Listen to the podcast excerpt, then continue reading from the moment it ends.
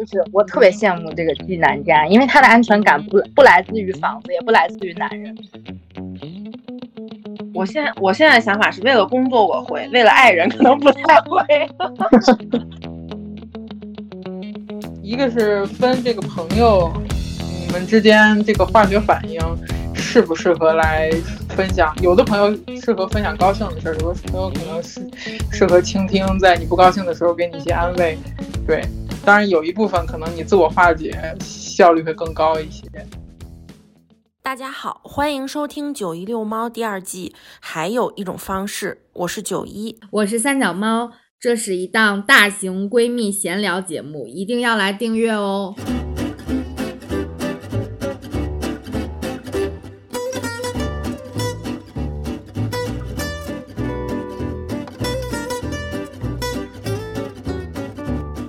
大家好，欢迎回到《九一遛猫》第二季。还有一种方式，我是三脚猫，我是九一。那今天呢，我们请来了一位场外嘉宾。请场外嘉宾打个招呼。大家好，我是大威。我觉得大家肯定听说过大威，只要听就能听到大威的名字出现，而且大威是我们的忠实听众，大威头号听众，我听的都多。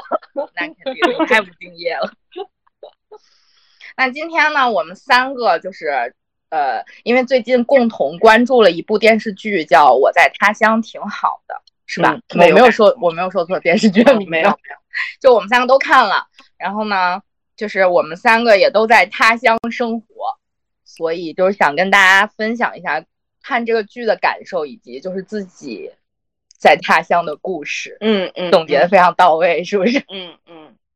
那我们就都说一下看这个剧的感受吧。那就让大威先说吧。哦，好的，啊，突如其来的 Q，好，那那那我先说说我喜欢他的地方啊，就是，呃，首先他是用就是开头胡晶晶就死了，然后以这个我觉得作为一个线索，有点小悬疑，就是每节最后结束的时候，然后他就发现了一点新的秘密，然后我对于我来说，这个给给我增加了看下去的欲望。对，就会吸引你来看，是吗？对，它不是一个悬疑剧，它就是一个挺日常、挺都市的剧，但它加了这么一条线索，让我觉得就挺挺有看下去的欲望，不会中间弃剧，我觉得还不错。嗯，就是对。然后第二点就是我觉得它集数特别好评，它只有十二集，就一点都不拖泥带水的。我看的时候，因为现在网剧多，对吧？现在现在一般都是线上剧。优秀的网剧，嗯嗯，有一点跟就是国际接轨的那种感觉，对，是什么？但是它时长长，对的，我觉得它时长也挺好的，时长长就跟原来原来我们那两集内容其实差不多。对，它其实是二十四集，对，的确 是，就它每集它还有自己的一个主题，就像电影主题做的挺用心的，而且它那个主题就是每一集出来的时候，就是那个画那个动画，嗯，它是跟这。它是跟这一集有关系的，就是做的那个，我觉得还挺好。嗯，哦，是吗？我还没注意整个片头和动画都做的。嗯，是我喜欢的那种手撕的那种制的风格。对。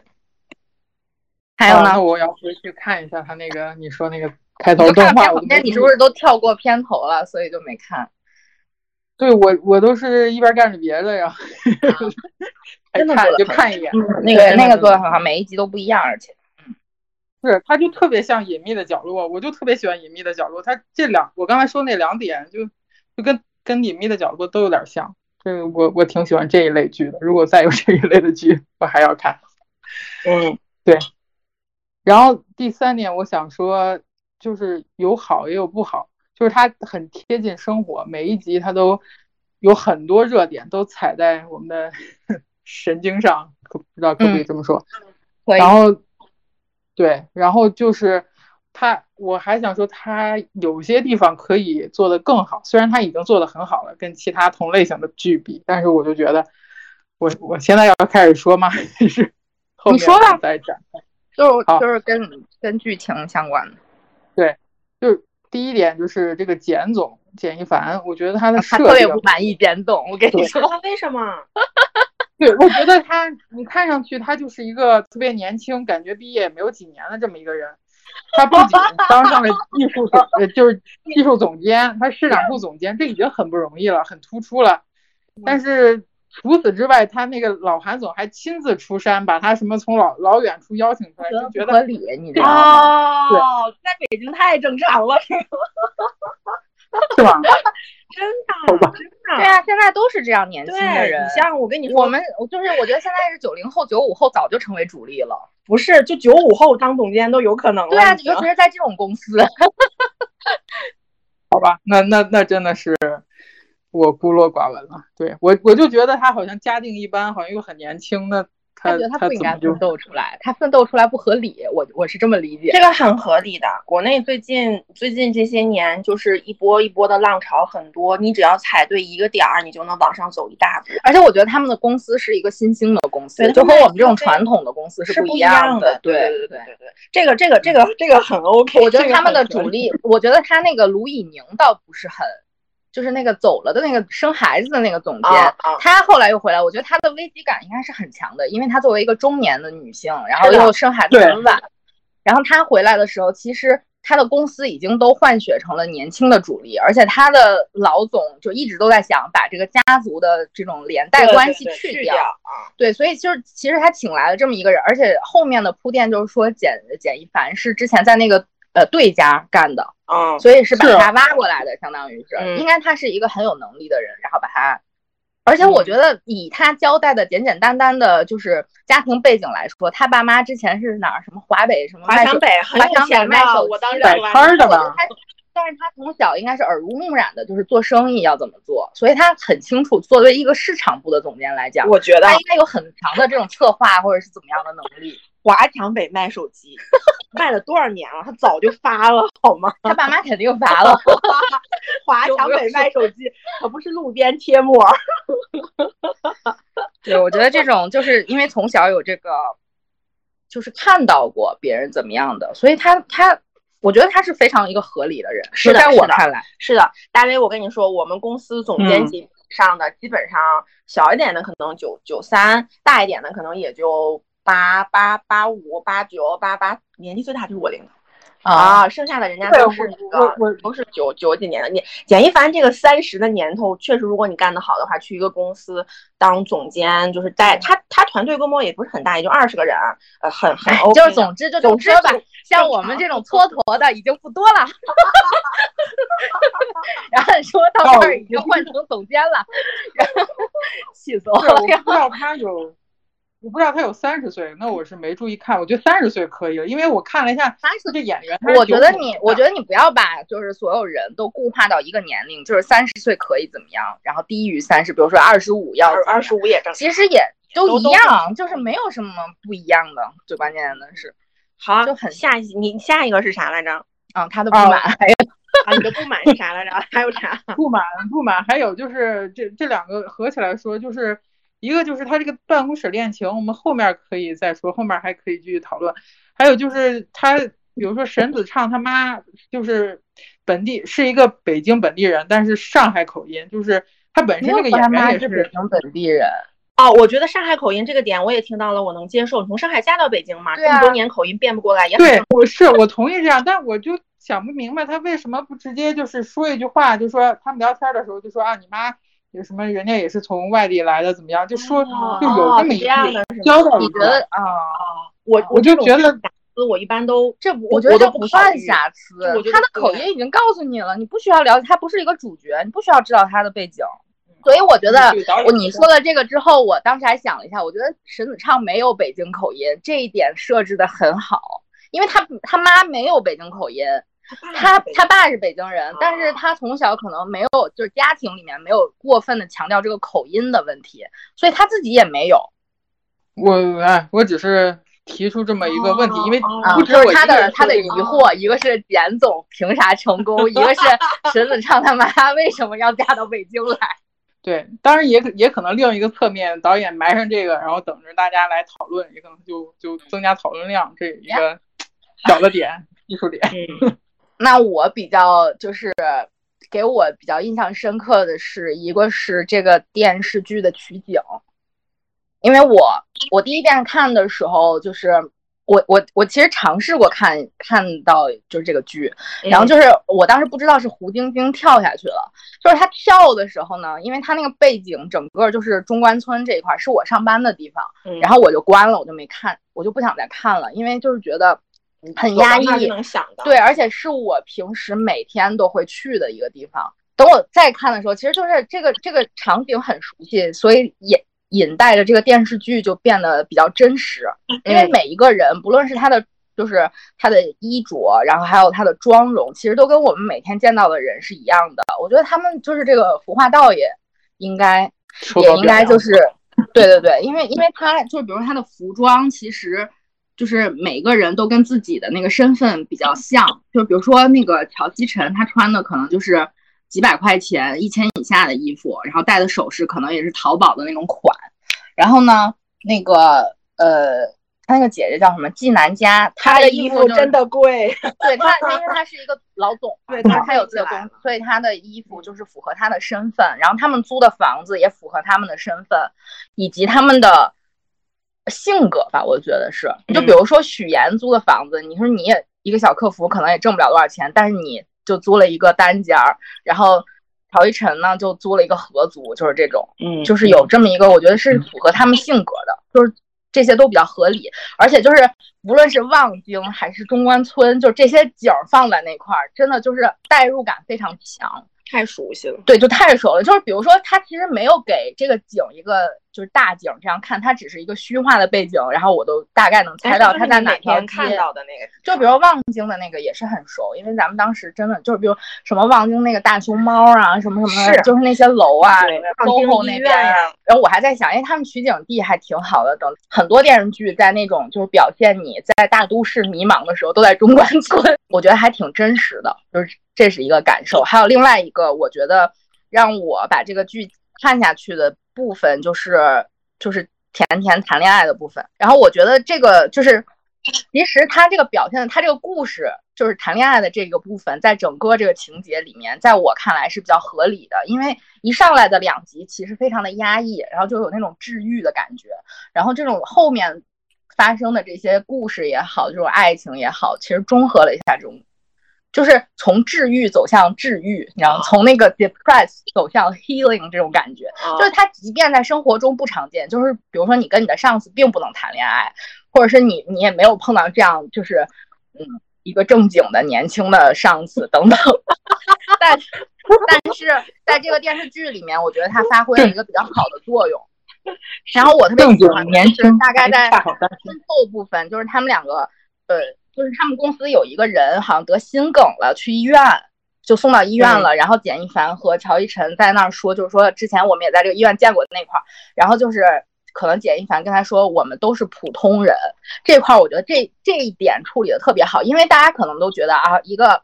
啊，以一个俗套的情节来说，霸道总裁爱上你这种就没劲，或者怎么样的。但是我觉得他把自己归成了一个普通人，就无论是你跟什么样看起来非常优越的人谈恋爱，但是那个人跟你讲，我我也是从你这一步来的，我也是奋斗起来的，我们都是一样的人，打根儿起。我觉得这点是特别让人感动的一个，在这个电视剧里面，简一凡。简一凡，我觉得他到不了霸道总裁，因为最近比较火的还有一个电视剧，也是网络电视剧，叫那个《北辙南辕》，是冯小刚拍的，那个我也看了。那个就是，嗯，就是脱离现实，都上了天了，就是觉得我在生活中是不可能碰到这样五个女的。她都，她这个，呃，这两个剧有点像，都是女性主角，她是群戏，相当于是，那个就感觉是一点都不真实，存在于幻想中，拍出来非常美。所有的滤镜用的很美，所有的镜头构图都非常的美，不得不说人家拍摄的很像电影。但是就是说，这个故事跟我们没有办法产生共鸣，就是我们在看一个高高在上的一个不贴边际的一个故事，就全部都是幻想。在我看来，而且是一个直男角度看女性的一个幻想。嗯。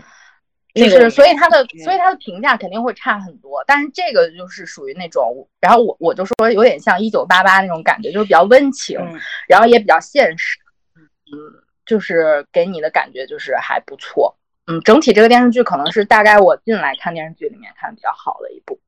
是我虽然没有看完啊，但是我觉得就是第一个，它是它像一个生活剧，就是他职场的部分，然后谈恋爱的部分其实都没有占特别多，然后就相当于是一个把你每天衬托的感觉，每天发生的事情，就是比如说就演了一遍，就是这样子的这种，没有特别。特别清晰的哪个是主角，大家的份额都比较的均等，然后也能看出来编剧为了讲更多的东西，就是揉了很多对每一集都有很多点，对这个也好。然后另外的话，其实我还有个感受就是，呃，虽然说它比北辙南辕好，但是我觉得这个里面的北京工作生活依旧是一个美化了以后的北京，就是工作生活，有有一点点这个样子，就是从他们那个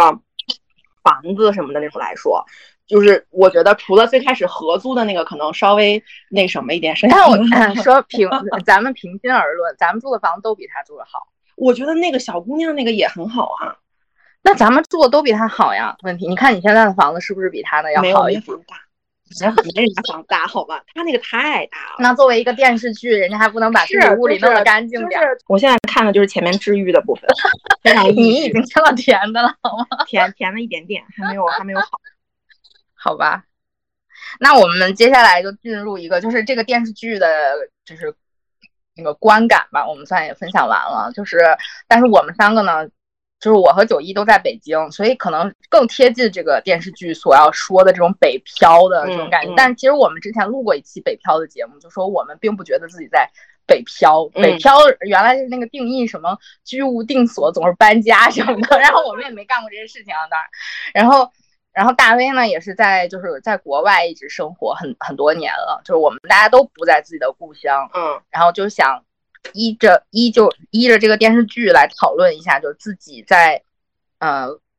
他乡生活的故事吧。就是这个电视剧也也给大家带来了一些思考嘛，就是我们自己也都想了一些问题，对吧？嗯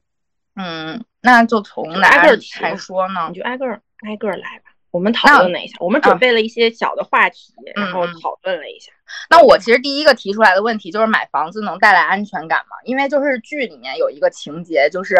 呃，那个季季南家他的房子，他租的房子很多年了，然后因为就是年久失修、漏水什么什么的，他就觉得，哎。给人装修还很麻烦，然后他就想自己买一个房子，但最后他没签，他就觉得签了那个房子也不能给他带来安全感，可能给他带来的焦虑更多，然后他就一直在凑钱嘛。其实他很有钱，对吧？他好有钱啊，还凑了很多钱，就从这边开始，你还我二十万，这个人还我十万，等等，然后然后就凑钱买房。就是，嗯，以我们现在的状态来，有你觉你觉得有有自己的房子能带来安全感吗？呃，一方面我觉得。租房其实有租房的好处，买房有买房的好处。租房的话，相对来说更方便。你需要去一个地方上班，你可能换一个地方就可以再换一个房子租。嗯，这个房子有不喜欢的地方，你可以你可以换一个。你在这一片住烦了，这另外一片有什么更好的？就是你觉得那边活动好呀，离离市商圈近啊，你可以去试试，可以更多的尝试。我觉得也也挺好的，但是吧，传统来讲，家里人如果你不买个房，估计大家都得给你发愁，就是你啥时候买个房啊？另一方面，自己想的话，我觉得如果我我是一个比较抠门的人，如果租房，我舍不得为我的生活投资。可能你们可能跟我不一样，但我的话，我可能能将就能凑合就就凑合，就我觉得那那不是我家，我就是一个临时回去睡觉的地方。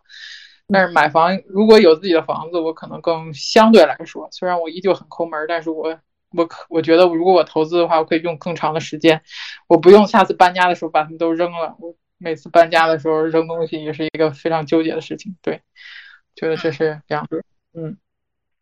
所以你没有回答我的问题，所以就是有安全感了。你回答的是租房的好处。啊，对对，我。我觉得有有一定安全感吧，可以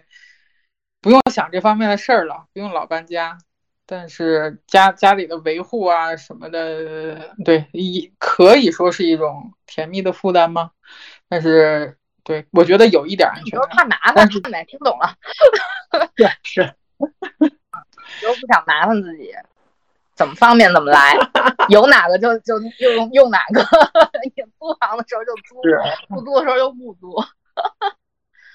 对，我觉得买房真的是有有一部分，当然你你也不能不太能预想到，有一些城市啊，不太能预想到它的房价是是涨是跌，那这时候可能没准儿租房还更合适。对，万一房价跌了怎么？但是这种情况应该不会在北京出现。对，那也说不准，这所一切皆有可能。现在我们就在控制房价。我觉得买房不能给我带来安全感。买房可能，如果现在让我想买房，我觉得买房更多的给我带来的是焦虑、经济负担。对对对对对对对，就是我也想要有自己的房子，但是我想，妈呀，首付的钱从哪儿来？对，其实然后其实还是说这个房价对，不然后就贴近我是就是你付付了首付，每个月的月供 从哪儿来？其实我觉得南家他最后放弃的时候，我当时就想，应该会让他放弃吧。如果他不放弃，他租房的成本比他还月供的成本其实要他应该没有月供，我觉得他都凑了那么多了，哪还有月供啊？他四百多万凑了，这四百多万你买的是你再怎么着，我觉得他以他的这个就是他的他的这种状态来说，我觉得是也没有多少钱。反正就反正就我是觉得带给我的焦虑会更更我觉得在这个剧里面的焦虑就是，就是男家说，我只要现在买了房，我现在就一无所有了，我所有的钱都买房了，哦我没钱没老底儿了，然后我还得过病，我说万一有点什么事儿，可怎么办？哦我觉得这是他焦虑的来源，就是说他可能考虑到自己或者是爸爸妈妈怎么办，因为、嗯他因为他们家对他没有备用的了，嗯因为嗯所有的钱他都要，所以我当时觉得他应该是怎么着也是一大半儿或者是全全款买，嗯因为他可能他想要的房子跟他现在租的房子差不多，他租的是一个高档的公寓。然后是就是在呃位置也很好，然后是那种就是单间的，嗯然后嗯怎么怎么样都呃面积很大，而且有落地窗那种。其实说实话，他买房可能买不到他就是跟他对等的这个房子，是的他对等的房子他可能买不起。嗯，我觉得要回来啊，就说买房能不能有安全感？我觉得买房跟租房都不太能给我对你安全感，就是嗯没有什么。我现在就觉得有那么一点点没那有安全感但这个事情不是？这啊，这个事情不是由房子带来的，嗯这个事情是我有没有，我就现在我来说，我我有没有足够的钱，我有没有对我生活跟工作的那种把控带来的，就是有房了之后，我可能依旧没有安全感。我觉得有房之后，我可能会点像，对会很焦虑，但是现在没房，你说我那么没有安全感吗？我租房你也没有。我也没有那么的没有没有那么的没有没有安全感，就是可能我的安全感不是由不是由这个房子来决定的。我我这么说吧，我觉得我觉得这个剧里面男家就是他租房不觉得是怎么着，是因为他有一个好的房东。他的房东常年在国外，对不管这个房子，没有让他搬家，没有出现过乔继晨碰到的事情。如果这个事情换到乔继晨身上，乔继晨绝对说买房能给我带来安全感，因为我不需要频繁的搬家，我的房东不会来赶我。嗯，这个就是每个人的经历不同，所以你看你在北京的时候，其实我们也没有碰到这种事情，嗯对吧？就是这个房子整个都很稳定，没有人说强迫你走，或者说瞬间涨价。我想说的是，就是我觉得买房给我带来了安全感，一定的，因为我我经历的事情大概就是，呃，也没有说乔一晨那么恶劣，但是反正我我我就是当时看那个《三十而已》的时候，我就说那就是那个谁江疏影演的那个角色，她的嗯房东要卖房，然后临时通知他。就他可能刚交了房租，然后房东就说我要卖房，然后中介小哥就来了，然后给他拎了一兜水果放在那个说嗯说那个我也不容易，咱们就是你就要么搬家，要么就看房等等。这个事情完完全全的发生在我身上过，所以我当时就在想，只要我一有机会，我一定要买一个房子，因为我无无法接受就是生活中总有陌生人来打扰你，然后你有不定数让你随时搬家或者怎么怎么样的，嗯然后你可能为了就是比如说我当时可能为了就是呃少付一点房租，我找了合租的室友，但是合租的室友又并不能给我的生活带来多少快乐，就是那种就是。屋里就有点像乔一晨的那个室友，就非常的脏乱差，嗯然后就是总是，嗯，很不如意。然后就是你，当你对这个生活环境不满意的时候，你对这个人也不满意，就是嗯给你带来的，我给我带来的焦虑和不快乐要多很多。所以我就在想，其实我要么找一个就是就像你这样的室友，就是我们都很熟了，就一辈子都在一块儿的这种；要不然就是我自己住，我根本就不不会担心就是什么自己住没有安全感这种事情，嗯反而我自己住可能安全感会更多。然后在我有就是有有家里的支持以及我自己还款的能力的时候，那我一定要买一个自己的房子。但是不是说买了这个房子就怎么样了？就比如说把我固定在这儿了，或者怎么着？只是就是现阶段来说，我觉得这个是我应该做的事情，而且是会让我生活变得更好的一个事情，就是给我带来了很多的安全感。其实，嗯。我觉得安全感，但是但是这个因人而异。我觉得你不能说因为一个人没买房或者是怎么样，你就你就说人家不好，或者说人家这儿也不好，就没出息或者怎么样。这个根本就不是你的评判标准。我觉得这是你的生活选择，因为现在也有不同的选择，比如说现在也有长租房这种啊，虽然轮不到我们头上，但是就是有有不同的这样的选择，让你去有一个稳定的住所。我觉得这个才是就是为了让大家不那么飘，不那么北漂。因为你的是你的工作已经够烦心的了，然后我回家还住不到一个好的环境，所以我一直要求我的我住的环境要好。嗯，就是反正和过去的经历有关吧，我觉得。嗯，是。你刚才说到就是室友有可能让你带不来那么多欢乐，我是想说室友别带来太多的烦恼就好了。对，所以就是 就是有一个真实的那种，就是在也不说是北漂，或者就是在他乡的一个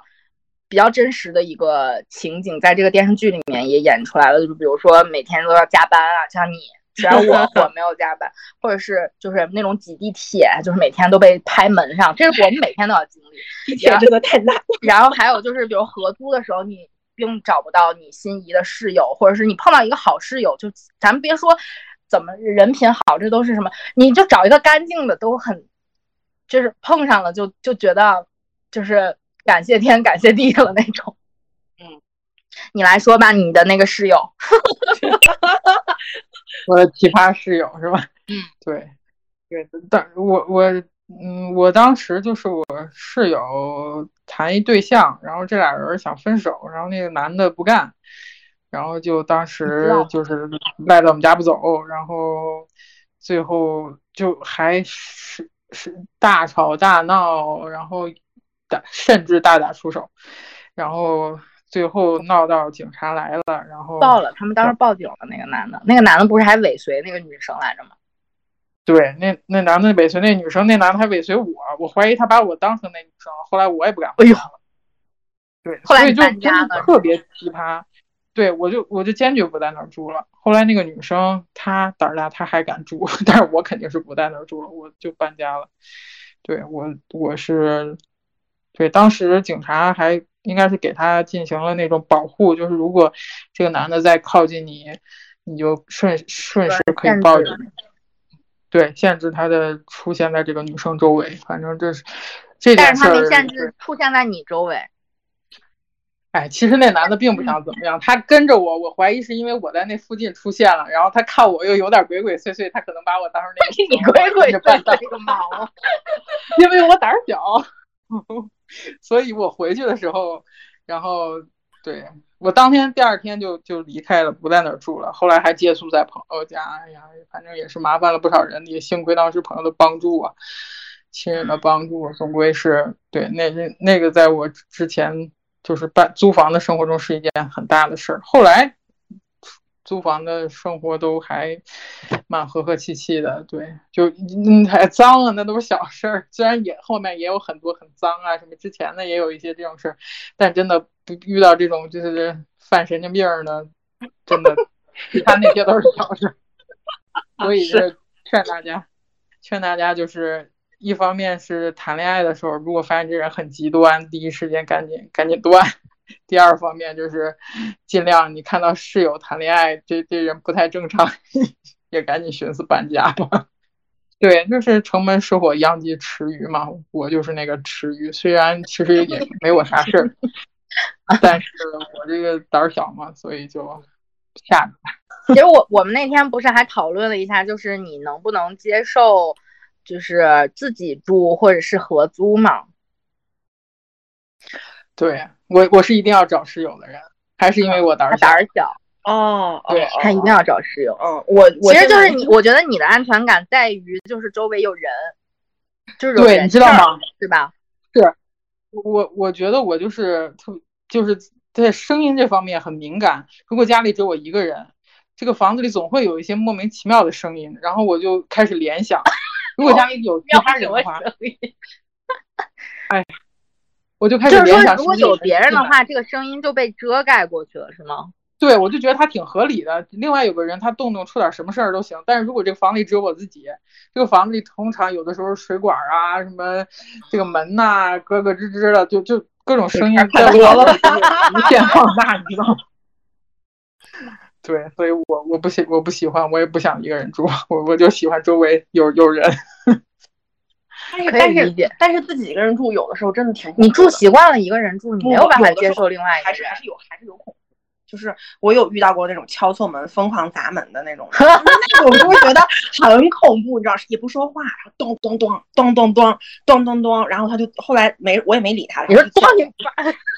然后他然后然后那个人就走了，而且很晚了那天我记得，就在这儿吗？对对对，这种我觉得还是挺恐怖的，上下我觉得有点声响，就我那个我没啥感觉，就很正常。我原来我原来你知道吗？就是我觉得我小的时候是一个没有什么安全感的人，我睡觉一定要关门，现在我都不关门，嗯嗯就是我不需要关门。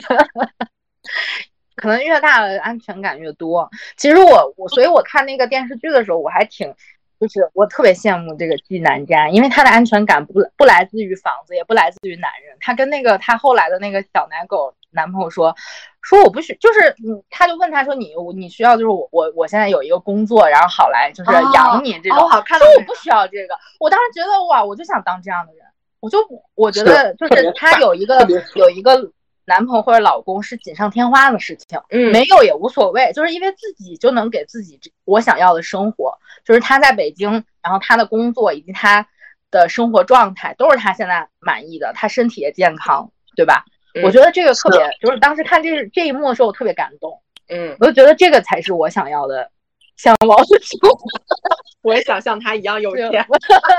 我觉得就是，我我觉得就是慢慢一步一步的，我想要我的安全感来自于我自己创造的安全感，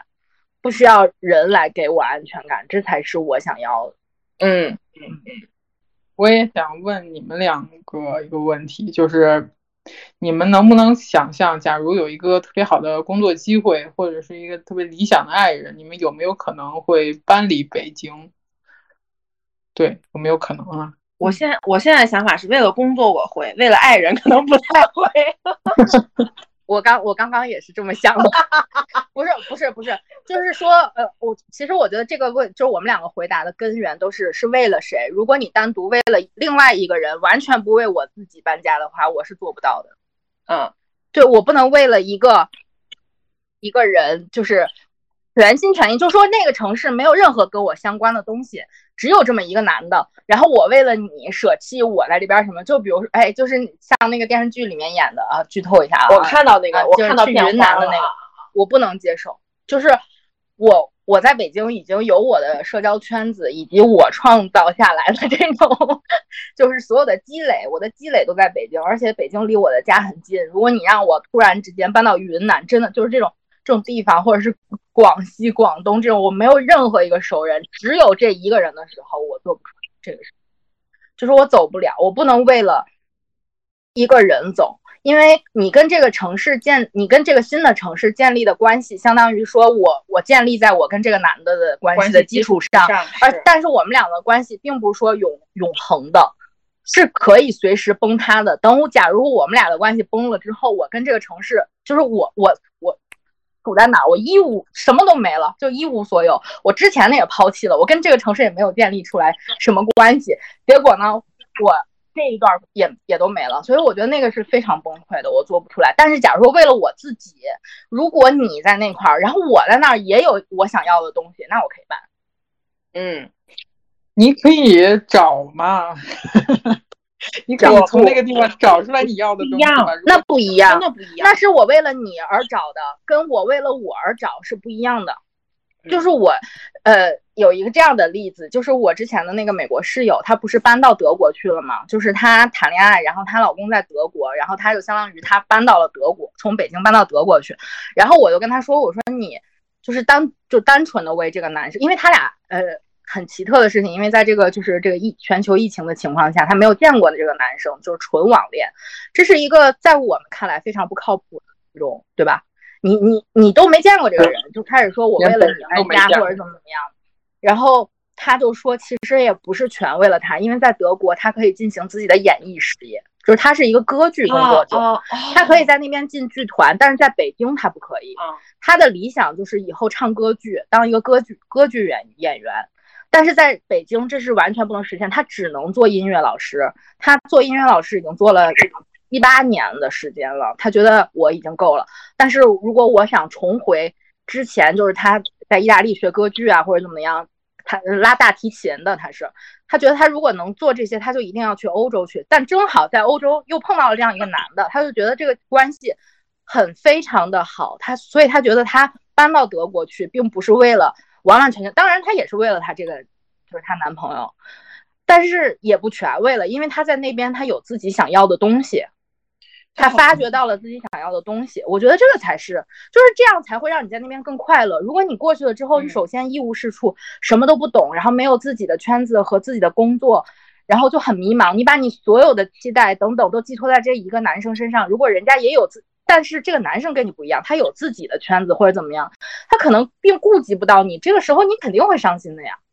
嗯，对。而且会产生矛盾，对，肯定是有矛盾。你以后吵架的时候，你就说，为了你大老远的从从这儿搬到那儿这么远，我为了你舍弃了我在北京的一切来找你，然后你这样对我，我觉得这个简直，这个可这个吵架太 这个太低级了，我不对，一定会发生的，我是绝对不会，就是我觉得没必要，就是大家都有都是成年人做成年人的决定。这个是小学生做的决定，就是我为了啊，这个多《还珠格格》呀，咱们去大理吧。云南很好，云南产咖啡豆。对啊，是啊，我觉得他们两个做的选择很好，所以他们的结局也很好。我觉得这是一个成年人可以做的，符合他们的身份。乔一晨就很成熟，然后那个那个谁，就简一凡也很成熟，就是他们两个做出来的这个决定，也没有说分手或者怎么样的，因为他们的感情是稳定的。嗯。我觉得异地恋不可怕，可怕的是就是啥？真的谁不是就是真的谁为了谁，然后之后再拿这个翻旧账，这是最可怕的。是，所以我不会为了一个人去搬到另外一个地方。对我，我同意你说的，我也搬过家嘛，我也是因为这个搬过家。我当时也想，对，其实。搬家的那一刻，决定就是为自己。如果不成功，那就回来，那也是为自己去试了试。不行的话，再回来嘛。对，就是就是就要为自己，你才能完完全全的开心。如果你总想着我为了你干了这么多，你肯定是觉得自己亏的，你总会不开心，满心幽怨，肯定是不会开心的。而且你搞得对方也不开心，人家觉得对吧？为什么？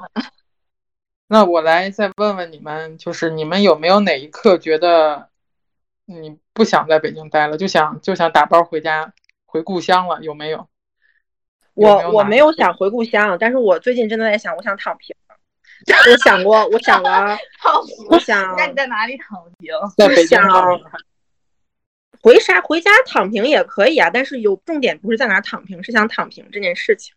哦，嗯，就是就。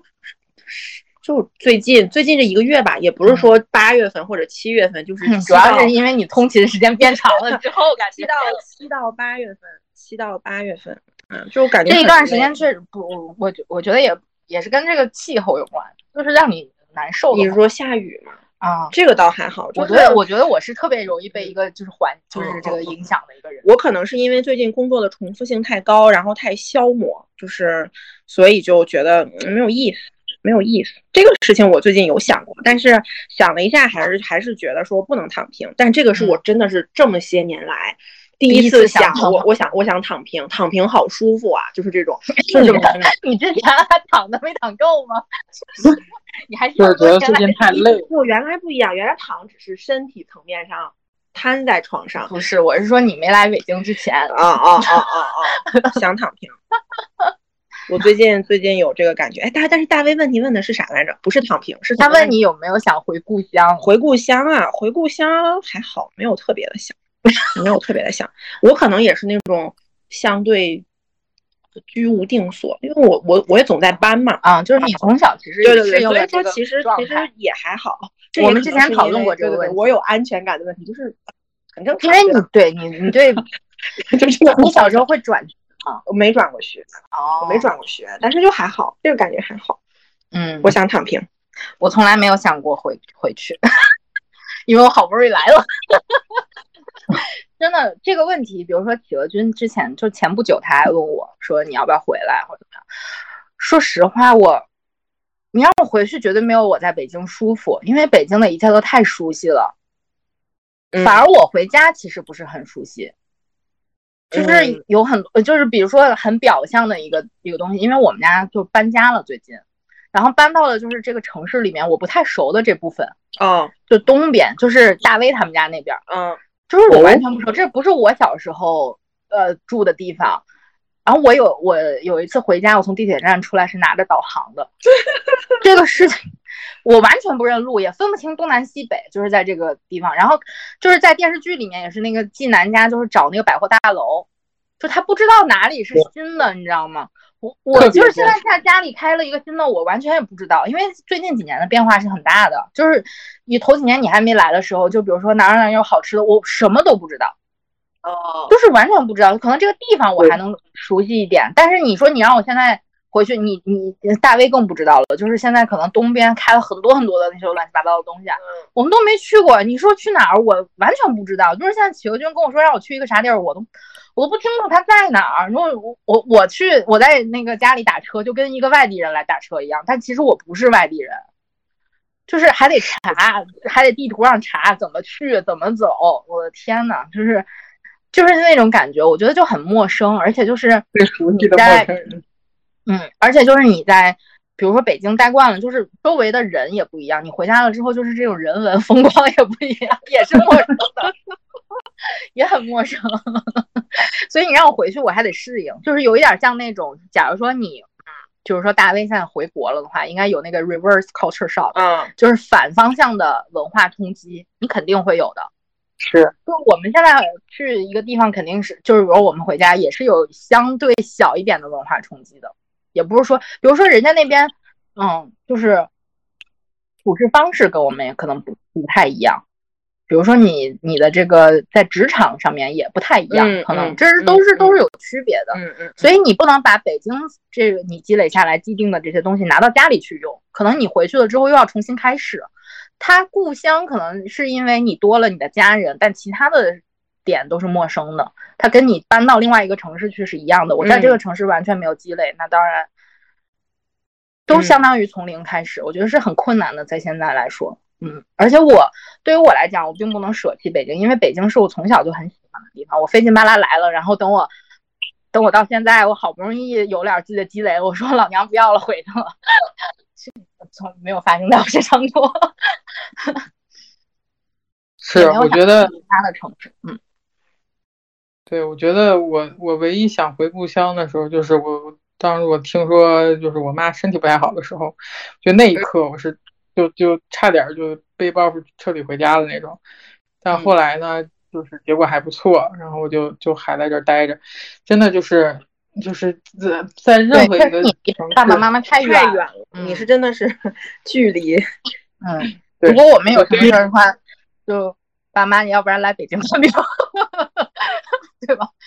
其实北京这点还挺好。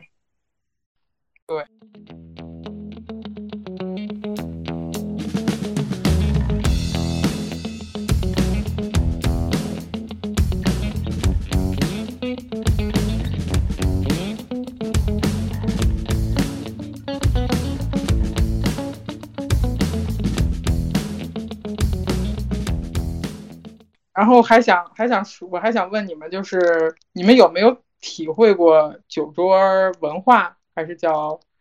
可以叫文化？嗯，就是文化，哦，我们还觉得少了。我没有体会过。我我比较少，因为我我不是我不是对外的部门，所以不太需要这个。对，其实就是看你的工作职能嗯，比如说你做销售或者做市场，其实可能很多对需要去谈事情的对很多这种场景发生在酒桌上，但并不是所有的工作都有这种。就比如说我们就是比较内部的这种部门或者是职位是不需要。我觉得我来北京以后，为了工作出去吃的饭不超过五顿吧，可能为了工作啊，就是就是这种哎那我很简就一顿 专门为了去跟别人谈工作谈工作，而且是不包括就是不是公部门聚司内的人的啊这种嘛，你去绝对不超过。哎，那我真的我就去过一次，就最近，我们几个人跟作者一起吃饭，作者三个人，哦我们三个人，不，那个不算，那个算是那个在我心里那是，工作呀，那是招待，那个那个那个是招待，就是是为了谈工作，对对对，那对那还那还。然后作者自己蒸了一一一锅米饭给我们带来，说这就是 这个米特别好，就是我们一出去吃饭 就得吃自己的米。酒酒桌文化，酒桌文化，我我就还还还好吧，其实没有，真的没有太经历过，但这个事情肯定是存在的，就是但这个确实是啊是存在，就是哪怕到现在，不是说特别年纪大的，虽然我没有去，但是我们公司总有人要出去应酬嘛。他们现在即使是年轻人，比如说呃主力老板，比如说三三十岁，三十到三十五之间这个样，他们出去还是会比酒的，会的，会有这种情况。嗯，嗯，挺也很就就算是九零后主管的这些商圈儿酒桌文化，依旧是会流传下去。零零后来了也也白搭，但也许是啊，会将，但是但是我跟你说，我因为我之前跟跟我们领导，就是我们是公司内随便聚餐吃饭的时候，我领导我那个领导是不喜欢喝酒的，他跟我不一样，我是喜欢喝酒，但是 我不喜欢，但是你没有这个我我不喜欢这个机会。我也不喜欢那样出去喝，但是我不喜欢出去喝，他是压根儿就不喜欢喝酒，为了工作就没有办法，就是必须得去喝的那种的，就依旧喝的喝的很拼，也也就是为了就为了所谓的这件事情，对对，宾主尽欢吧，就是可能大家喝的开心一点之后，就能这个事情感觉更那个什么一点。嗯，嗯，我觉得酒桌文化应该不会短时间内消失，就是即便你的这个这个主就是这个喝酒的这些人变成了年轻的这一代，但是可能大家内心其实都不愿意，但是他这个文化就是存在，大家都不情愿的去做这件事情，嗯因为它是继承下来的。嗯嗯，但是可能会现在因为这个变成了一个热点问题，会慢慢削弱。但可能就是这种，比如说像这个这个电视剧里面的这样的公司，应我觉得还是还是会有还是会有的，嗯还是会有的，还是会有的。但我想说一个，这个电视剧里面我不是很喜欢的一点，就是那个纪南家喝完酒了之后，不是喝醉了嘛？你看到那块儿，然后啊就是他把那个欧阳当成他的代驾，对代驾，然后回家。我觉得这一点非常的，就是这个电视剧里面我特别不满意的就是这个，就是这个男生相当于是在你醉酒的嗯途中对你占便宜了。嗯，这个是我觉得这个他们谈恋爱的开端并不那么的美好。啊这在我看来非常龌龊啊，就是呃，你你在虽然就是你们两个看起来好像是你情我愿，但是那个女生其实是喝醉了，你嗯。你在这个情况下是不可以对她，你是清醒的，这个男生是清醒的嗯，你不应该在这个情况下对他有什么任何强制的那种，对对对对对对，就是在我看来这个并不这个是这个这个开因为那头个女生不清醒，对如果她她清醒的话，如果是他清醒的话。对，当然自愿的我觉得无所谓。所以就是你在无论是什么情况下，比如说你喝醉了或者找代驾，不要让他进你家，就是大家都有一个独居的这种嗯安安安全的意识，就是不要让陌生人进到你们家里，因为你因为不是所有男生都是这个欧阳这样以后对你的，他起码是个好人，他只是比如说他就是这一时对你特别的就想这样，但是。不是所有人都是他那样，万一真的是一个恶心的代驾，那你怎么说得清楚？就像现在的这个阿里的这个这个热点，你也说不清楚，或者是你也不记得当时发生了什么事情。这些人可能并没有得到相应的就是法律制裁，嗯他可能他的他的判判决是轻的那种，因为你证明不了。因为没有证据。对，就很很被动，很惨。而且你的，而且如果真的发生这个事情，他们这个还是情愿的，也就算了，没有后续的那种，就比如说报警啊或者怎么怎么样这些这些 drama。但是如果是真的的话，你所有的隐私都像昨天那个网警警方通报一样被发到网上，所有人都在琢磨你是怎么回事，怎么回事。其实你我觉得对于当事人来说，他的内心极其崩溃。而且有的人真的会觉得那个女生有问题。啊我已经对对我提出这样想跟我聊这个事情的男生提出了严肃的批评。我说你这个真的太不对了。然后我复制了一大一大段话给他，我说就是当怎么怎么样的时候说不行就是不行，就是说我之前同意了，我现在说不行就是不行。对，即使我即使说怎么样，我现在就是不行，那就是不行。但是对，而且你在一个人不清醒的情况下，你是你就不应该提出这样的问题。其实，就是这就是禽兽一般的作风，就是不能去这样。他们提醒了严重的。对，我觉得很多男生可能觉得这无所谓。就是啊，但其实，呃，那一幕看的我真的就是因为当时确实也有这样的热点存在，我当时看那个时候就是鸡皮疙瘩都起来了。我说这是一个很不好的倡导，因为你最后也不是说所有的技男家都能跟欧阳谈恋爱的，对吧？对，我觉得你放在你自己身上的话，你肯定不会舒服。不是所有的欧阳都是都是欧阳，对对对，不是说谈不谈恋爱的问题，对，就不是所有的男生都是他后续那样，他是起码是一个正直的人。但但他只是这件事情处理的不是很好。嗯，对，我同意你说的。然后很多人也在底下讨论嘛。然后有人说，这样其实反倒更真实了，就是现实生活中有很多这种事情。然后也是给大家提个醒。我觉得你评论一个东西好不好，不能说它真实不真实。对我没说，我是说他这个行为肯定是不对的。但是就是现实生活中有有很多这样的事情在发生。然后，对，好不好跟这就是贴不贴近现实是肯定有很多是这类似的事情在发生。那有的人不是，就是说我像我们说的，有的不是说就都像欧阳一样，最后还是就是还是喜欢他，并不是一时的冲动。但很多男生可能是一时的冲动，就最后事后也不理你或者怎么样，你也你也不觉得我当时同意了或者怎么样，说也说不清楚嘛，就是这个类这个一。对，我我还有一个事情，我觉得就是。嗯，不论是就是观看影视剧，或者是现实生活的，呃，因为我们是女生，所以要站在女生的角度去考虑问题。嗯，就是不是说，呃，这个事情大多数人说对就是对，说合理就是合理。因为，嗯，不论是再怎么强调平等，我们现在也是不平等的，而且女性是处于一个弱势的这个方向。就你。你需要站在女生的角度去考虑问题，因为你不为了，对你，你如果不为了自己的这一方站起来的话，你永远没有话语权。然后还有就是跟这个职场上有关系的吧，就是，嗯，这个剧里面也提出来这样一个问题，就是职场上有单纯的朋友吗？因为你还没看到那，没有，我们就不去讲这个。我好，我但是我看到了一个 cut，就是他跟那个乔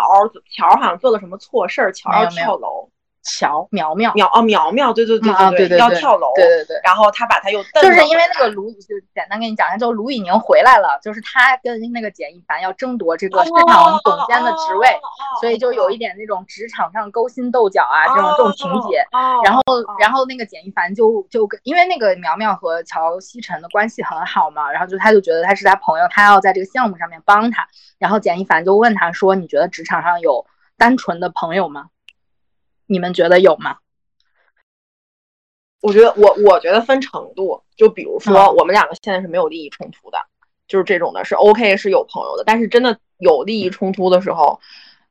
不可能不可能有，嗯。我因因为主要是你看，我觉得这个分工作环境，我们现在的关系，我现在的工作环境里是没有这样子的竞争关系的，就是我们没有，但我们别的部门有，比如说你们分，你们分，他们不是市场一组嘛，我们也会分一组、二组，但你一组跟二组之间，其实那种感觉就是，既都是一个大部门的，你们要一起做事情，然后我们是分项目嘛，但其实你们两个就是竞争关系，反正也，我虽然也没有参与，但是也不是那么的。就是 peace and love 那种的也不可能。我们组是因为完全大家做的都是一样的，没有任何竞争性的文职工作，所以不会有这种问题。嗯，就嗯，不太会不，我觉得职场上嗯不太会有真的朋友，但是我工作中我觉得我还是交到了有一些要一一两那么要好没有，嗯，就是有有一两个朋友的，对对对对，因为是共同的兴趣爱好成为了朋友，并不是因为。工作成为了朋友啊，嗯嗯，就是这个样子。工作中其实这样想成为朋友的话，我觉得也也还 OK，因为你每天跟他待的时间很长，嗯，你这个互相的了解程度就是会会比比你在大街上遇到一个陌生人，嗯我觉得有 OK。哎，我甚至觉得，如果这样的话，最好的状态是离职之后可以成为朋友，嗯，对，就是你们没有任何这种利益纠葛，那就是相当于是普通普通朋对嗯对对，就是一个普普通朋友。通人嗯这种朋友。有的，你呢？我我也同意刚才九一说的，我我举一个例子，就是我进我现在的公司也是因为我之前那个女女主管，她是因为生孩子去休假，所以招了我。然后招我的时候呢，我这个更上一级的老板可能想把我培养成我那个同事的样子，但是呢，鉴于我不是很有上进心，我对管理不是不是很感兴趣，所以我并没有真正代替他的位置。然后等我这个同事生完孩子回来，我能明显感觉到他对我是有一点嗯有点敌意吧，他可能觉得我会代替他。对，好在是因为我没有上进心，我没有没有想跟他争。好在你没有上进心，躺平。多好啊！对，然后他就他回来以后就相当于继续做他的中层，然后我们现在是算比较不错的朋友，生活中有一些事情吧，是是会聊的，对，但是但是你们不见面是吗？因为你不是在家办公吗？对对，就是我们因为你们是网友。可以这么说，对。如果我从这个公司离职，我想我还会跟他有一些联系。我们在生日的时候就会彼此祝福，在生活中有一些困难的时候彼此讨论，想解想一些解决方法。真的就像九一说的，我们大部分时间都是彼此。我们可能有一些其他朋友，但是很长时间都是跟同事在一起。如果有机会，在这种没有没有竞争的条件下，我觉得是可以有一些一定程度上的朋友。嗯，我觉得，我觉得在工作上碰到的人只能成为就是一定程度上的朋友。嗯，就是说他不，他肯定跟比如说跟你们不一样，因为我们打小是一起长大的，也不是说他从哪儿碰到的，就是比如说我们碰到这个阶段，我已经我已经我已经大了，了对对，就是说也嗯也还好，就是我我肯定就是工作上，比如说像小杰杰呀、琪琪啊这样的，我觉得都是比较好的朋友，嗯但是也不会说苛求人家什么。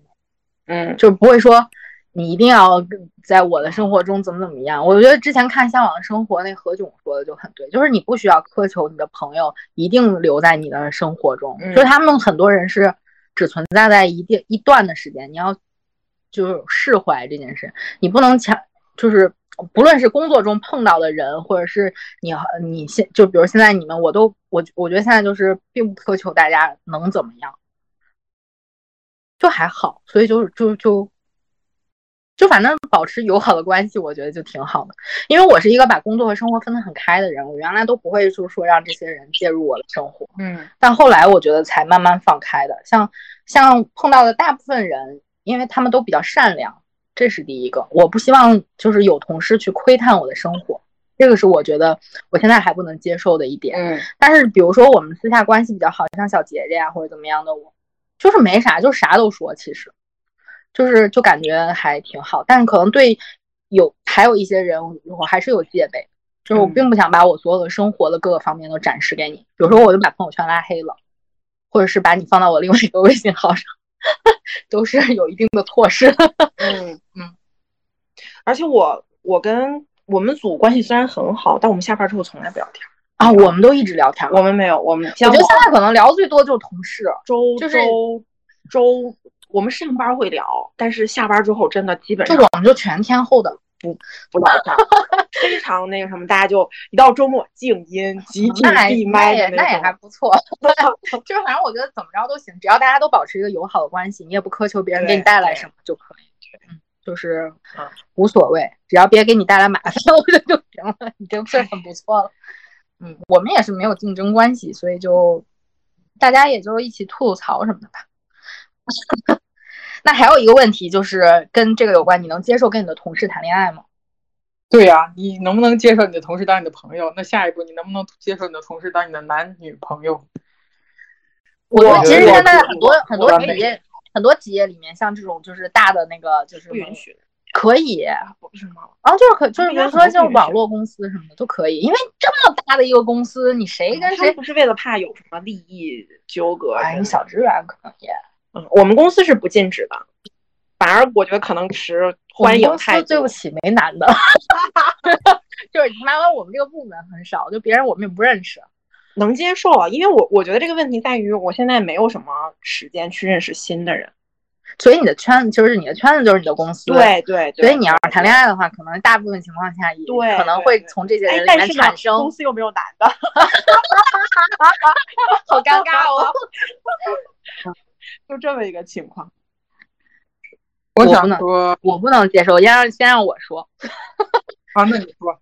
我我不能接受和同事谈恋爱。因为我不能接受跟一个人每天都打照面儿，就是我们没有任何的新鲜的东西，上班也一起，下班也一起，公司发生事情我们连聊都不用聊，大家可能都知道。哦。然后下班，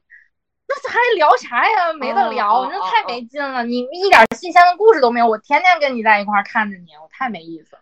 但是我觉得，就算我跟同事谈了恋爱之后，我也不可能一直都跟他是同事。就是我不会接受一直跟他是同事这件事情。我那那万一在你还在同事期间，我们俩分手了，多尴尬，谁走？那我万一舍不得你都不，这太尴尬，我真的是对，就是 自己不尴尬，这样自己不尴尬，尴尬的就是对方，我真受不了这种。哎呦，我我想到了。我不能接受，就是这个太麻烦了。我不想，我觉得可能是因为我吧，我就要求每个关系都是纯粹的，工作关系就是工作关系，就是私下朋友关系就是朋友关系，谈恋爱男朋友关系就是男朋友关系，就别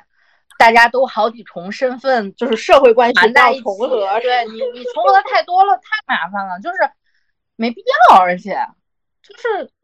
对，而且我不想，就是比如说，真的是我在我的工作场所碰到了一个很不错的男生，然后我们俩还互相喜欢，我们俩天，我不想让别人看，你知道吗？就是我跟他的故事，我不想让别人窥探到，我不想分享给别人，就是我自己的。但是，就算比如说你们达成了一致，在公司没有那个什么，但是不想跟达成一致。我觉得我是说这种情况，然后可能心里也会觉得很委屈，就是白天还要比如说还要演我们两个不认识，伪装者，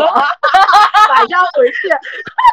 就是啊，就没意思啊，这种太没劲了，太累了。你本来生活里面就很累。我以为我以为大部分公司还是禁止员工谈恋爱。我觉得现在很多都放开了，因为他知道你九九六没办没去没没地儿谈恋爱。你说吧，你轮到你了。我我觉得是尽量避免嘛，就就你你也说了，这真的是很尴尬。就假如说公司没有这个规定，那我自己。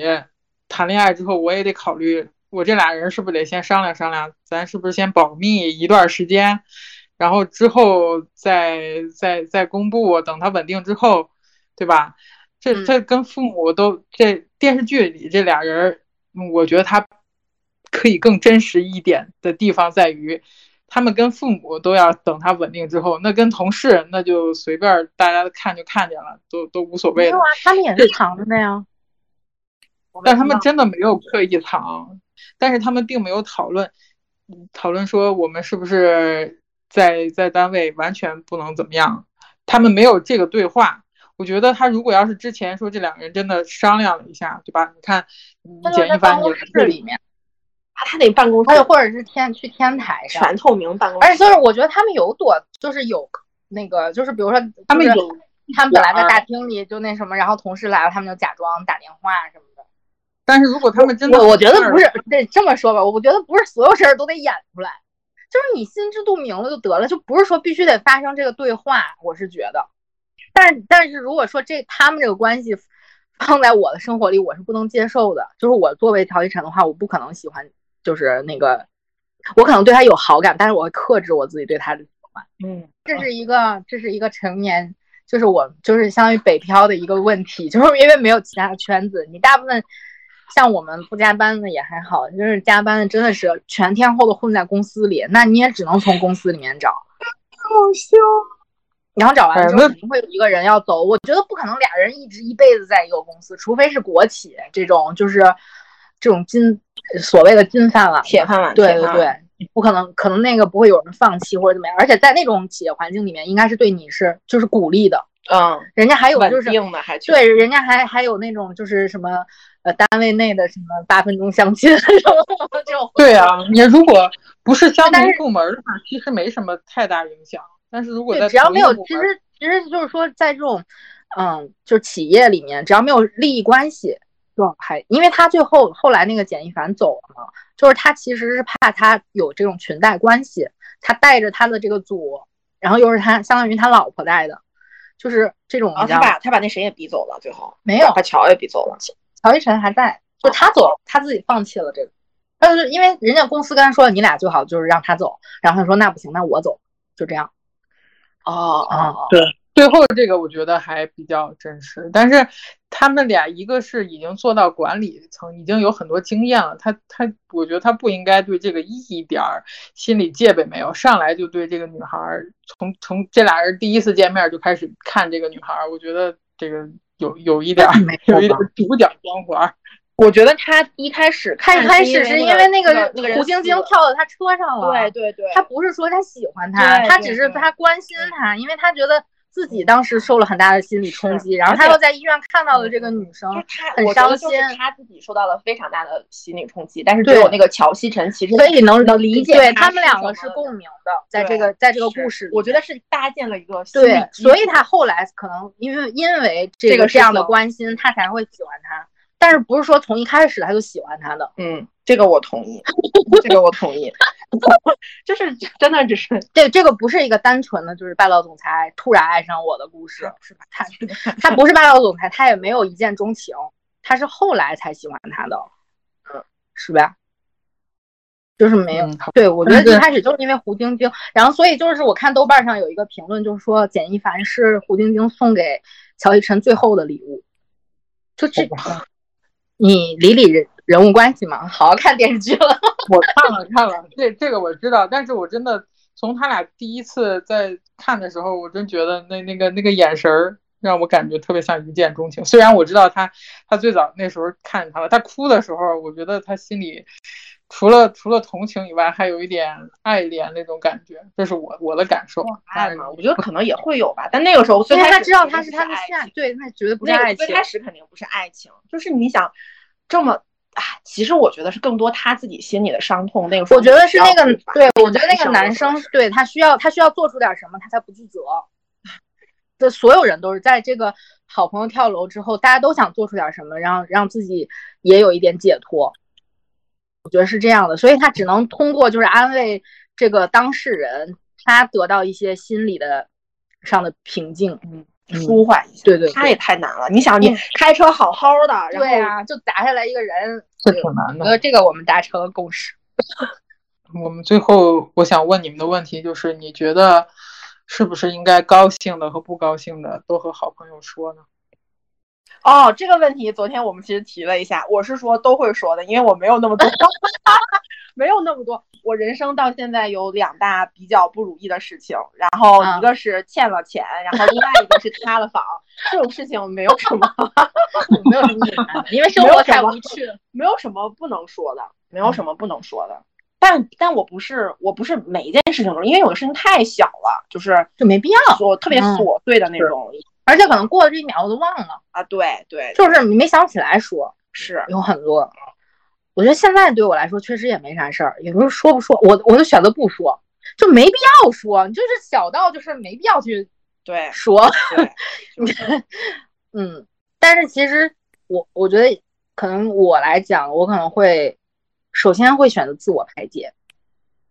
嗯，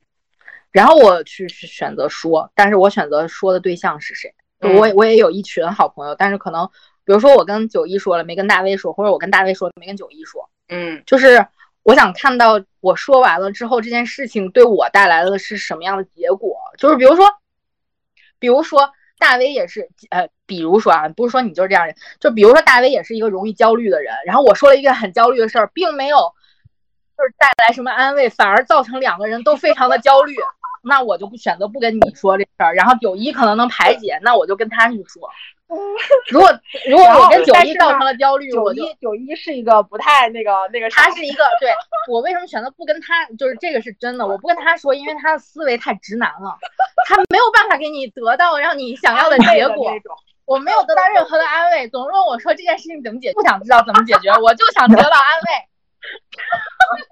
解决的事儿我也会，谁不会解决？这么点事儿有什么不能解决的？就是我没有得到我的反馈的时候，我我选择不跟你说，就有啥可说的？给我造成更多的负担，就是 就没必要。所以就是看什么样的结果，这是我的答案。而且是我也说实话，现在的能力来说，确实不需要其他人帮你解决什么。我觉得可能更多的需要倾听什么，嗯但是可能倾听的过程中，确实容易给别人带来压力。就可能这件事儿你感同身受了，最后咱俩抱一块儿哭，你说多不至于？本来你不哭，所以就无所谓。而且像比如说跟大 V 这种，嗯，我们又不是同一个时区的，你总有时差，然后你倒着来回来去的说，就相当于一天我说两遍，嗯，也挺累的，就给我造成了一定的压力和焦虑。就本来没事儿，说着说着说着全都是事儿，最后最后自己捋完了之后，发现我去，所以没必要。嗯，是，我同意你说。我觉得就是一个是分这个朋友，你们之间这个化学反应适不适合来分享。有的朋友适合分享高兴的事儿，有的朋友可能是适合倾听，在你不高兴的时候给你一些安慰。对，当然有一部分可能你自我化解效率会更高一些。但是我觉得总归，你当你想说的时候，有一个人能听你说，这就是非常好的。就是像胡晶晶，我觉得她之所以最后崩溃，可能就是因为她只听别人的，没有一个她觉得能帮助她承担或者化解或者是倾听的人。对，就希望每一个我们的听众朋友都能有一个好朋友。四个人的四个人的关系里面，他是一个树洞，可是可是我但是他确实是他是他的性格造成的。可是我觉得他愿意大的问题是他没有办法，他那个他喜欢那个人的事情我已经看到了，但是他、啊他也没有办法跟乔说我喜欢你前男友，你说这个事情怎么说啊？然他不是他前男友，那是他现男友那时候。哦，是啊，就现在不是前男友了，啊啊啊他也没法说。而且，其实那个事情，我觉得他是处理的就还算还算可以了，你说谁处理？就是胡晶晶吗？嗯，就可能后来他不应该，哎，真的不好说，不应该跟那个男生联系。我也觉得是，但他我觉得他可能因为太喜欢那个男生，所以他克制不住的自己想去但是他我觉得他我觉得拉长脚或者对对对，我觉得胡晶晶只是一个付出型人格的一个人，他就是对所有的朋友或者他喜欢的人，他都是付出的。还有我，我觉得胡晶晶是从付出里面得到了快乐，但他又没有，但他在他没有得到相应的回回应的时候，他又很伤心，所以就加剧了他的意义，对吧？你没看到都所有的事情嗯。才看二吗？你就看完了，就是那个男的也不喜欢他，他也没有给他回应，或者或者那个男的很渣，对只是那个男的后面更渣 对，就是，而且我我，反正我觉得他在生活里面可能也也有点遇人不淑，就是这几个男朋友都有一点嗯。都有点不好。嗯。嗯嗯，所以拉回来说，我觉得就是是不是所有的事情都会跟跟朋友说。你要是不说我们自己啊，我觉得有一些事情，其实如果你想说的话，最好还是就是说一下，要不然积攒久了，可能真的就是对心里不太不太健康。可能你跟好朋友说完，你们俩即使你们俩一块儿难过了，可能你们俩一块儿难过一天就好了。嗯但是后面也不会有特别危害的事情。你要是比如说一直不说，你要留到后面，反正有些事情就是骂出来就好了，你说出口就能我觉得所以就是就是说我我也写了一点，就是成年人的崩溃是积累出来的，也是发生在一瞬间的，就是嗯因为你积。你可能一直都，比如说靠自己排解，或者没有跟别人倾诉，然后也没有人倾诉，然后你就一直在积累这些负面的情绪，然后等一个非常非常小的事情发生的时候，嗯就是你一片雪花导致的什么雪崩这种。是，我觉得他然后当时他他接那个电话，他他生日那天真的太倒霉了，他就一直都在积攒这些一负直就是负面的情绪，对对对，就是所有的小事。而且我觉得当时胡晶晶能拿起那个菜刀，虽然这件事儿，我我当时特别震撼，就看第一集，因为这件事儿是真的发生在北京这个当时那个蛋壳租房的那个时候，就是有女生崩溃了，拿着刀冲着房东这种。嗯但是他，我觉得当时他拿起刀的时候，就是他已经无所谓了，就是那种感觉，就是我我我现在也不想，可能也没有以后了，然后我就想为你这么拼这么一下，就来吧，就是那种感觉。嗯就当时他的情绪已经到顶儿，其实那时候他想说，但是他没说出来，就是对那个谁，别人都在忙，接电接电话了。我觉得他的性格是那种不想麻烦别人，又为了别人付出。但是，但是以我如果是我来说，我觉得理想中的友友情是那种就是无所顾忌的去麻烦别人。嗯，就是我麻烦你，我没有心理负担。就我觉得你可以来麻烦，你也可以来麻烦我，我也来麻烦你。嗯，但是当然，一般朋友可能你你还是会想想你会不会给人造成一些麻烦，对吧？但是就是就这种像他们这种关系，我觉得如果他说了的话，我那些女生肯定会来帮他的。是，就是就是你看后来许岩也啊被骗钱了，人家马上就给他转了钱，等这种。是，他都没法跟他最亲近的朋友说这个。其实我觉得就是他的病已经很严重了，他是不是都停药了？那个时候自己没在吃，不知道。我觉得他都已经做出了那一步去看医生了。很多抑郁症的人，他可能都很难面对这个，很难去看医生。他都已经见过医生了，然后也也也有吃药了。但是，那我们只能是说劝劝这样的朋友不要放弃治疗。你可以换一个医生，或者是真的是不能不能放弃。对你可能根本就不知道。我觉得你比如说生活中有这样的，你压根儿就不知道，因为他伪装的很好，他。就是那个陈奕迅那首歌《外向的孤独患者》，他真的简直是典型，他真的是典型。嗯，对我就是在生活中遇到过同样的一件事，就是上一个礼拜我还见过这个人，他很很亲切的跟周围的人讲着一些事情，在鼓励别人。后来一个礼拜之后，我听说他自杀了，因为他有抑郁症。真的是，虽然我跟他一点都不熟，但是我内心是极为的。受受震动，然后所有的人都在问自己的一个问题，就是为什么我当初要是怎么怎么样做了一些什么事情，可能这件事情都不会发生。哎，真的是这这对对周围的人也是一个很大的冲击。但是还是有很多人最后经过治疗，还是还是有治好，或者是减轻了很多。真的是希望。鼓励有类似症状的朋友不要放弃，坚持下去会有希望的。你可能，可能就是走出这一步，向更多的人求助。当你有更多的人支持你的时候，可能你就会获得更多的力量来对抗这个疾病吧。我们不应该歧视他，就可能现在还有老一辈的人或者一些旧有。观念的人觉得他们这是精神病，或者是怎么不正常，但是真的不是，他只是像得其他病一样，他只是一个疾病，要去努力，去不要放弃治疗，去就医，一定会有办法的。嗯嗯，他提到了一些热点，什么外貌焦虑啊这种。啊，对，还有什么想说的吗？我还想说，这个外貌焦虑跟环境还真的有很大的关系，就是。如果周围的人都去这儿整整那儿整整，因为你想不随大流，我觉得还还蛮难的。像就像这个电视剧里这个小姑娘，当其他人都说哇你好胖或者什么，这这个电视剧里这个这个薇薇 这个小姑娘，她其实，在我们看来，她一点儿就有一点点肉嘟嘟，但是也蛮可爱的。一点都不胖好吗？上镜显时间，她现实生活中绝对是个大瘦子。而且我觉得她的屁股都可能是道具给她垫的，根本就不胖。对，一点儿都不胖。对，但实际生活中，你你这个胖的尺度，当周围的人都长得特别瘦的时候，这个人哪怕是个正常人，周围人也会觉得他胖。哦，当然我也我也就平周围人，我同学也会说我胖，就是就是那种不经意流露出来，就说哎呀，你看，嗯，我妈老了以后就像你一样胖了，怎么样？我觉得这个是价值观的问题，就是我呃，我们我在我们组，他们会说我胖，他们想让我减肥，但他们所有人都不是觉得胖是因为胖会丑。他们会觉得胖身体不健康，因为我因为我现在就是不是每天去那个健身房那个什么嘛，就是我同事其实最开始就是我领导瞪着我去，我不是很想去。最开始的时候，他是觉得你这样不健康，你还是就是用科学的方法尽快的瘦下来。然后我的那个就是那些小姐妹，就我们组的女生就会就会跟我说说，哎，九一，我也想让你瘦一点，但是我觉得你也是开心比较重要，就是你自己来把握这个这个平衡。我觉得还是跟。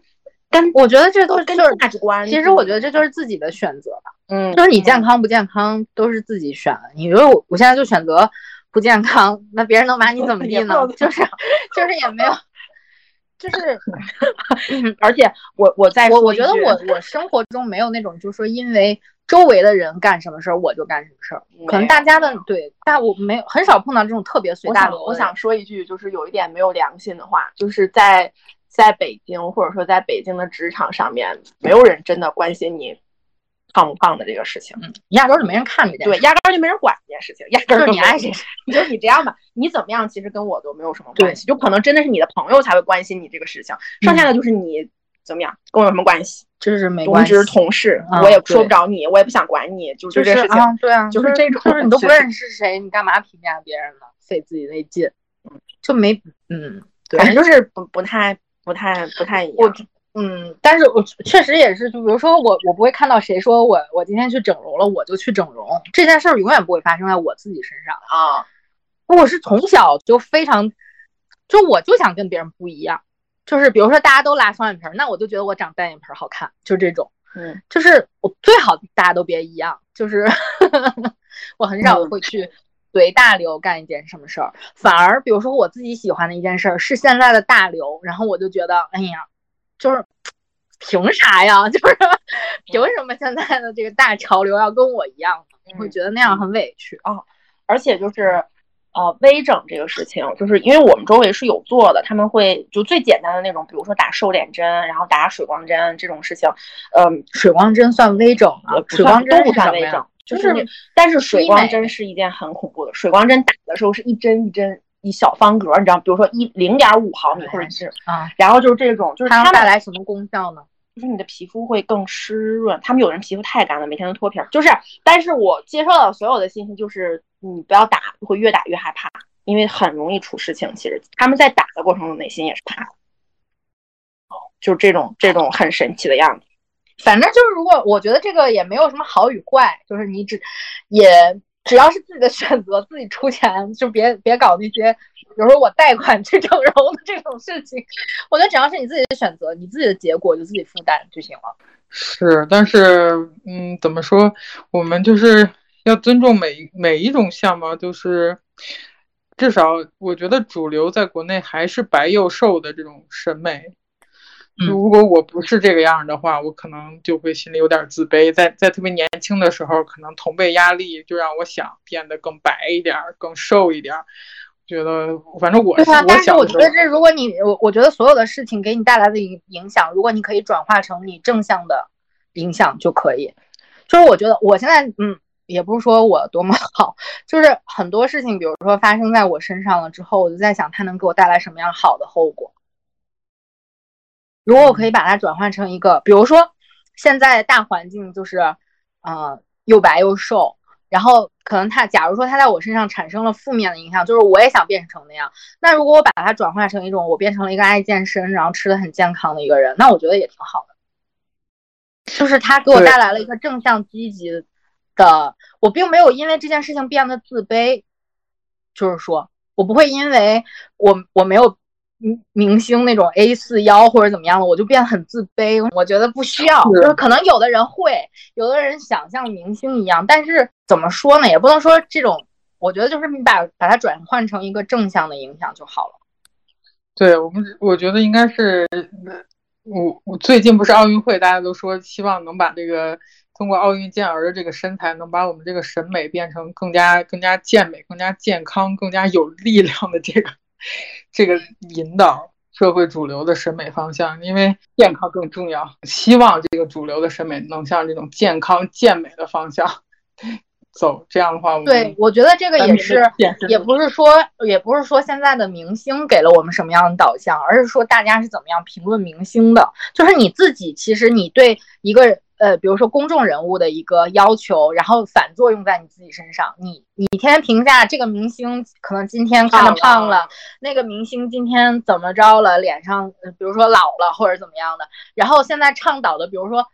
呃，可能一个三十多岁的女明星，然后就说：“哎呀，她的状态好好啊，她的状态就跟少女一样。”你从大众有这样的评价来说，你这样评价一个明星，反作用在你身上，你三十多岁的时候没有一个少女的状态，可能你真的会焦虑，对吧？你你你你对她的评价，就是其实你不用那么苛责人家明星，嗯，也是明星也是一个普通人，我觉得也不是说他就需要白幼瘦美。他也是在这么一个大环境下才说，那我今天别吃饭了或者怎么怎么样。他们也很大的焦，他的焦他的焦虑来自于大众，那大众又又因为他们这样，就是大家都是一个循环，就没必要。就是我觉得好看就得了，也不是说好看好看就是那一个类型才好看，就是不同的就都挺好的。那你说金靖不好看吗？金靖我觉得挺好看的，在电视剧里面，而且他那个我觉得还有一个选角挺那个。挺好，他妈跟他长得巨像，是吗？我看了他没仔细。第二集里面有他妈，他妈跟他长得挺像的。他这个这个人素汐，你说他长得好看吗？他也不是大众审美里面的好看，但是你就觉得他挺好看的，你不觉得他好看吗？我觉得他真的很好看，他的这整个往那儿一放就是特别匀称，这个人，然后穿着也非常得体，在里面整个都是妆容也特别好看，就是他不影响啊，就是可能大众觉得他不是美女或者怎么样，他自己可能也觉得他自己不是美女。但是就好看啊，就是 就得了呗。我觉得，在我觉得一个就是那种成熟的人，可能大家都觉得无所谓这些事情。而且你心理强大的话，不会因为一个明星白幼瘦美给你带来任何的焦虑或者自卑。对，我觉得我们到现在这个年龄，在这个这个阶段，我们已经过了那个，或者说我已经过了那个阶段。但是我在回想我我小的时候，周围的人给我的那些压力，那些什么，我觉得。对，对于比较年轻的小女孩，真的是一方面家庭、社会还是可能现在更是对吧？现在一个网红文化的时候，然后可能你要是万一就是想再出个小名什么的，你都得长得特好看，或者把自己 P 的特好看，嗯，等等，对这样的大就是文化呃环境的存在。但是我觉得大家到了一定的时候都能悟出来。这是一个很简单，就还是需要年纪嘛。但是现在也不是说特别，就是说我觉得是需要一个，也是对自己长相的一个安全感。需要，他对小朋友有影响吗？小朋友，我觉得现在小朋友的影响可能更更偏一点，比我们那时候，因为现在是网络环境嘛，就是跟我们小时候不一样。我们没有那么快的得到一个明星今天上飞机、明天下飞机的那个照片，或者是怎么样的。嗯。是，我还想说，就是，嗯，我我对照片里的自己长什么样有要求，我对现实中的自己长啥样没啥要求。你说这就是你的展示给别人的有要求是吗？但是我我也见人呢，我见人我啥样，我其实并不是很在乎。但是我对那个照片儿，就是大家就是讲这个精修的照片儿，你就看出来。其实跟本人差距还蛮大，但是呢，就看就就感觉那个照片就得修成那样，你觉得它才叫美？我觉得，那你要是不展示，那你这照片不展示给别人，你也修是吗？不修，那不得了，那你还是因为它面向了公众，可能你的朋友圈或者是你的社交平台上的人比较多，所以你觉得我需要给你展示一个。你要自己看的话，可能并不需要。对，但是还是看你的受众是谁。是啊，我因为我我之前有点想搞摄影这个嘛，那我那我就得把它弄得特别好看，我才能吸引吸引其他人来来。虽然我现在不想搞这个，但是我之前目的是想把它搞成一个副业，然后我我我现在把我自己个照片修好看了，人家才觉得到时候在我这儿照了能好看。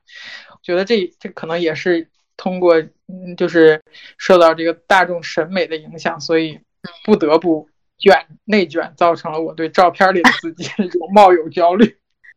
哎，最后我觉得这个剧算是我我我看过的呃最贴近生活北漂生活的一个一个一个剧了。到目前为止，真的是最贴近的。还有什么北漂？有一个那个《北京女子图鉴》，但是我觉得没有这个贴，那个真的没有这个贴。嗯，就是偶然性都太强了，这个真的很贴。然后而且它真的是所有最近的热点。都都有，就是每一集它很，你也不觉得它突兀，你也不觉得它加进去就很突兀，它就是很以一个很就是自然的一个方式就给你展现出来。都是今年搞的吧？可能，然后就反正还还挺好的。国产剧加油啊，感觉越来越好了。对，最近确实是也看看国产剧比较多嘛，就是。觉得还真是挺不错，从制作，然后到她的角色，这四个女孩真的是演技非常的可圈可点，每一个都很到位，而且就配乐也挺好的啊。对，这里面的歌很，我很喜欢，就是他一上来，胡晶晶跳桥完了之后，呃有那个喜鹊的那个象征，我觉得那个很好，它出现了很多遍。然后就是它的片头曲里面也有那个喜鹊，然后他们去长城的那个片头曲里面最后也有那个喜鹊，而且那个片头曲还是他们自己唱的，这个也挺好的。嗯，我希望任素汐这次能够积攒一些粉丝，因为我看到她微博粉丝只有一百多万。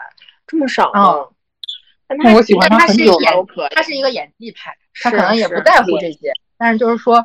希望他可以积累一些。粉丝多能接更好的剧本。他接的剧本都挺好的。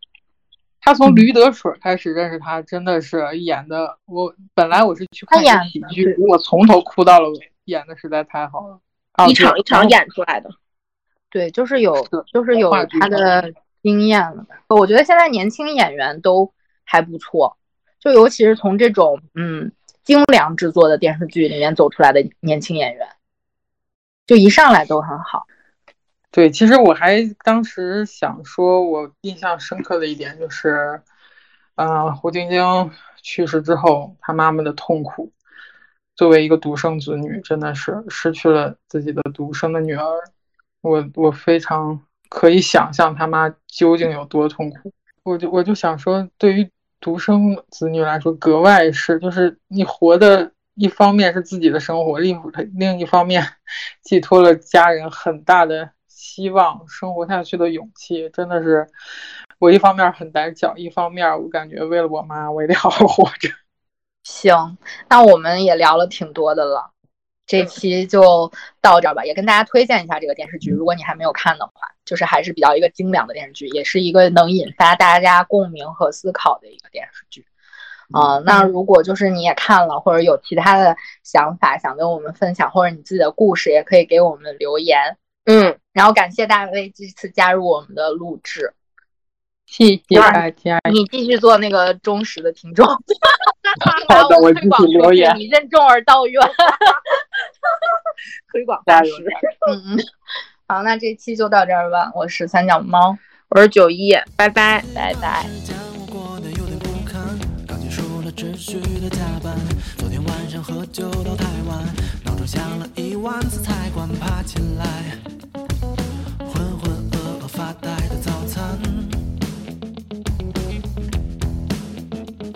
上了车班，地铁就在八点半，忙碌的人群你追我赶，戴上耳机什么都不管，一个疯狂的念头让我不想继续，